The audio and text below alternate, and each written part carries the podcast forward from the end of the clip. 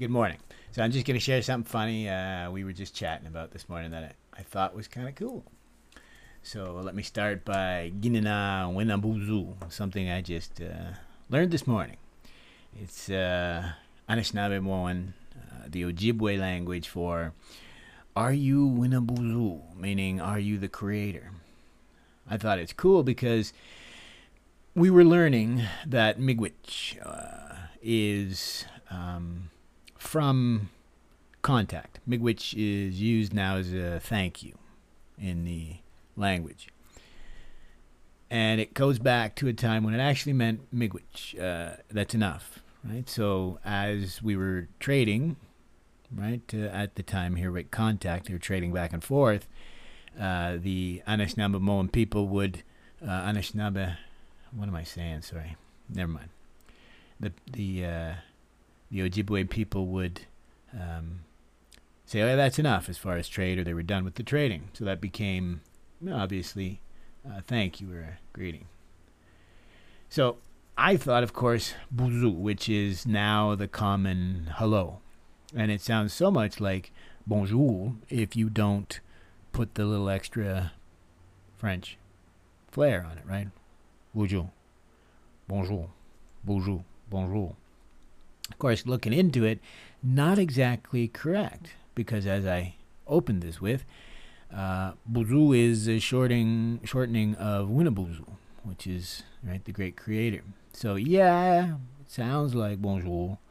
Um, there may be something in it that is shortened just to make it easier, right? Kind of like uh, what I'm going to get to later, namaste versus namaskar or namaskaram.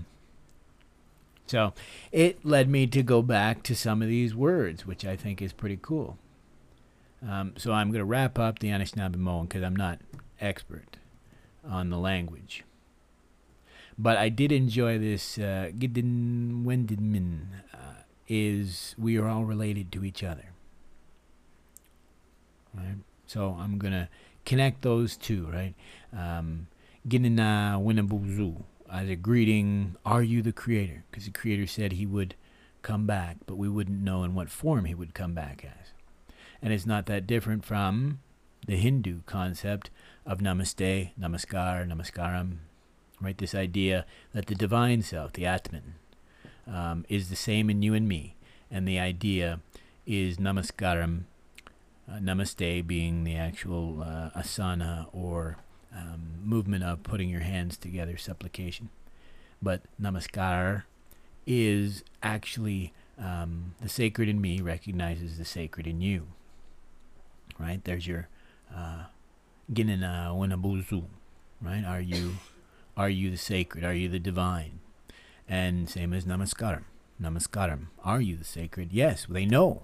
They know you're the sacred because instead of the great creator coming down, in the Hindu idea, in the Vedantic idea, and arguably even in the Buddhist idea, since you have within you resident already and you're just deluded to the truth, you have within you the sacred, the divine, right? Shakti, uh, Tathagata Garbha, the Buddha nature, the storehouse of your perfected nature, Nirodha, uh, or sorry, uh, perfected. Uh, um, ah, it eludes me right now, but yes, cessation, and you would achieve um, amala, amala vijnana, which would be a, a perfected consciousness, right?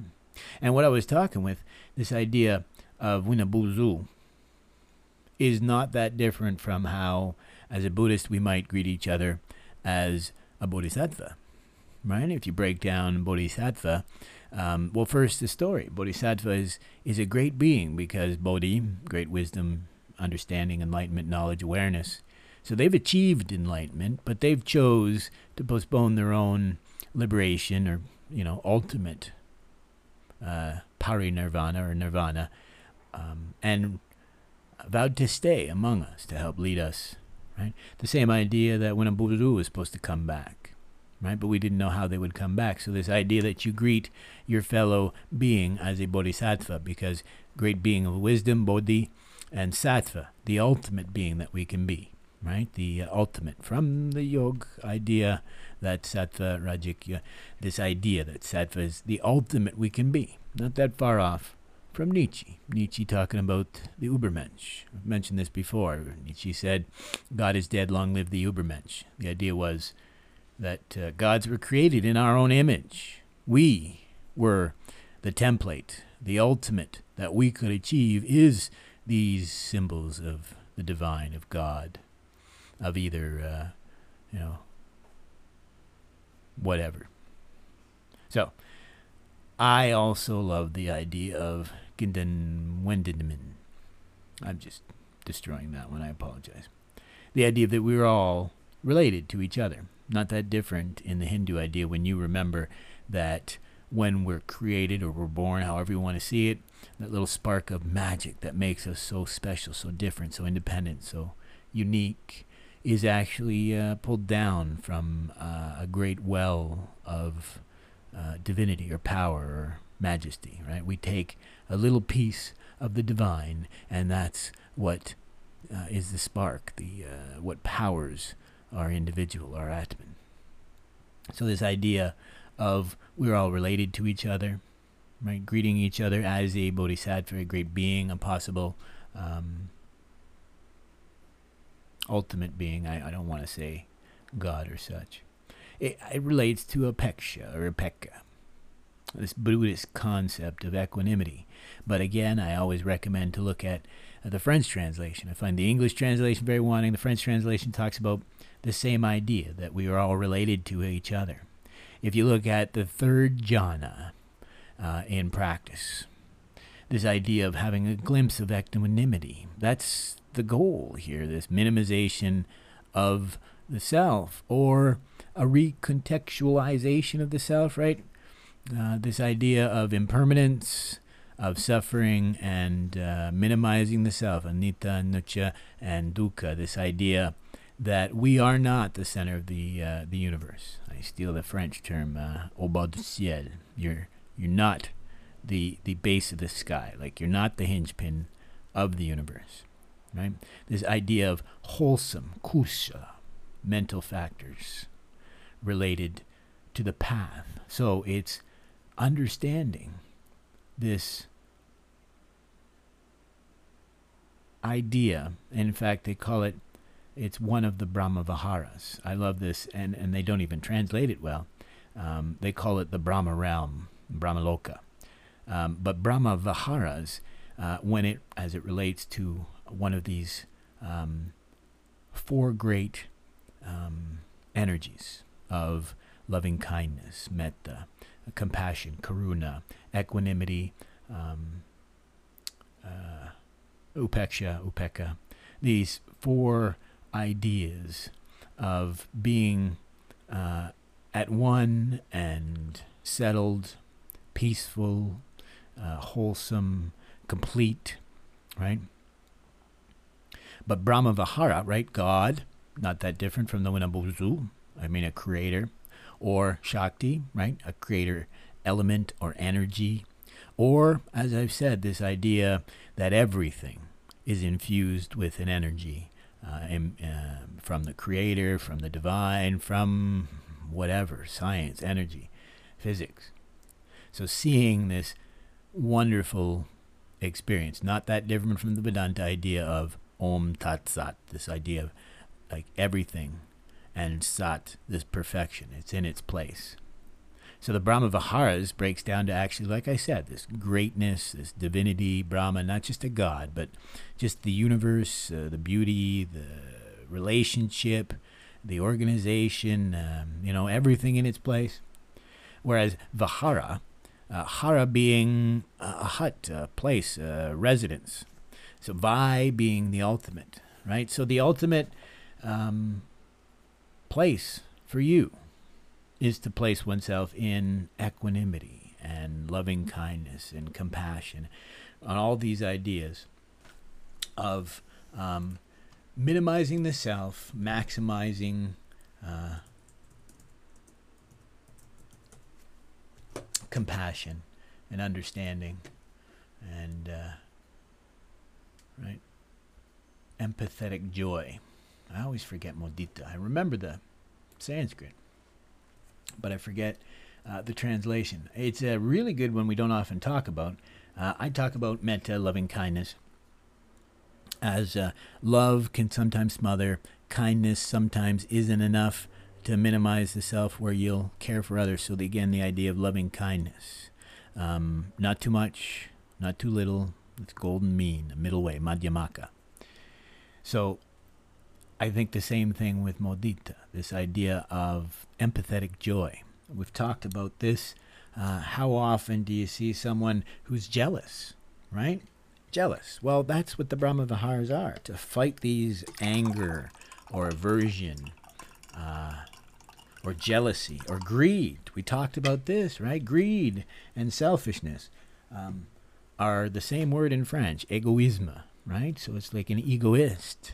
You're just absorbed in the self, right? So empathetic joy is a cure for this because if you can truly um, empathize with your fellow person and really feel their joy, right? Even if it's at your expense, you know, you were expecting the uh,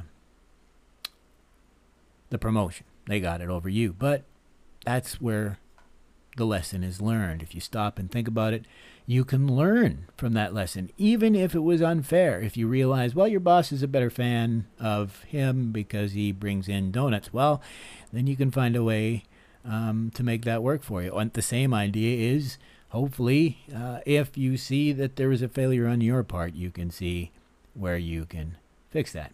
So, mudita, empathetic joy, it's uh, same as compassion, right? When you're feeling jealous or greedy or um, whatever it happens to be, right? So that's why I talk about equanimity. And equanimity um, allows you to see the impermanence of things, right? When you stop thinking about what you want or what you deserve and you start to look at reality for what it is, more importantly, seeing how you fit into the universe and that others have the same wants and wishes and needs. Right? No uh, solution is without compromise. So that actually, um, believe it or not, this began again with the. Um, it actually began, believe it or not, because there's a connection uh, between shalom and a word for God. So shalom being peace uh, in Hebrew, but also a name for God. There's uh, an expression, Shalom Alechim, um, and that's very similar to one of the words for God's Elohim.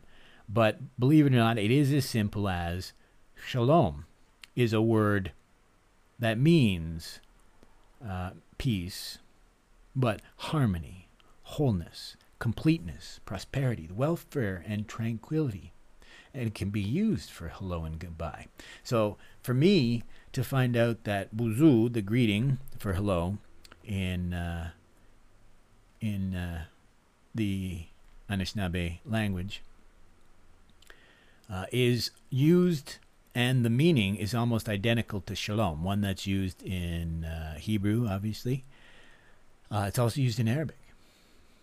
Right? So I find it absolutely uh, hilarious, right? Assalamu alaikum. Same thing. Peace be on peace be upon you uh, is the common expression, right? So shalom alachim in Hebrew and uh, assalamu alaikum in Arabic. So it's really no difference than ginina winabuzu in the Anishinaabe Moan, right? Uh, and namaskar, right? So the divine in me greets the divine in you, right? So here's what's interesting as again, this is a quote It says as it does in English, you can refer either to peace between two entities, right? But more important, it's equivalent cognate, as I said, Islam or Sliam, Maltese, Shlama, and Assyrian, Islam, and Ethiopian. It's it has proto-Semitic roots. It says it goes way, way back. Right? Shalom itself, very common abbreviation used in the modern uh, as a greeting, right, or a farewell. And again, as I say, not that different to the Indian commonly used namaste, or English is bye, or yalla bye in, in Arabic, a mixture of Arabic and English. Right? And as I said, uh, shalom aleichem means well being upon you. May you be well. So it's not just peace, it's a wholeness, it's a fullness, it's a completeness, right? So again, as I said, shalom, peace has principles from the Torah, where it says, Her ways are pleasant ways, and all her paths are shalom, peace. And the Talmud explains that the entire Torah is for the sake of the ways of shalom. So the idea uh, here her ways are pleasant ways, and all her paths are peace, right? She goes with God, is a common expression, but, right? Peace be upon you, this idea to walk in peace, to walk with God. It's not uncommon in our language, but we don't see the connections, right? And so this is actually a quote uh, from uh, Cornelius Plan- Plantinga. Pardon me if I'm mispronouncing, but he's talking about the Old Testament concept of shalom. And he says, webbing together of God, humans, and all of creation in justice, fulfillment, and delight is what the Hebrew prophets call shalom. We call it peace, but it means far more than mere peace of mind or a ceasefire between enemies. In the Bible, shalom means universal flourishing, wholeness, and delight, a rich state of affairs in which natural needs are satisfied and natural gifts fruitfully employed, a state of affairs that inspires joyful wondering as its creator and sa- savior opens doors and welcomes the creatures in whom he delights. Shalom, in other words, is the way things ought to be. Right? And then, as I said, it is also used as a name for God, just not used in certain places, uh, like in the bathroom, right? So, again, another name for God is peace, shalom, um, but for that reason, uh, shalom is not even used as a, a, greeting in certain places, is what I mean. Um, uh, and there's other uh, references uh, that teach shalom is one of the sacred names of God for Christians as well right? So uh, I guess that's the end of my, na- notes. Um, what do we do here? 17 minutes. Yeah.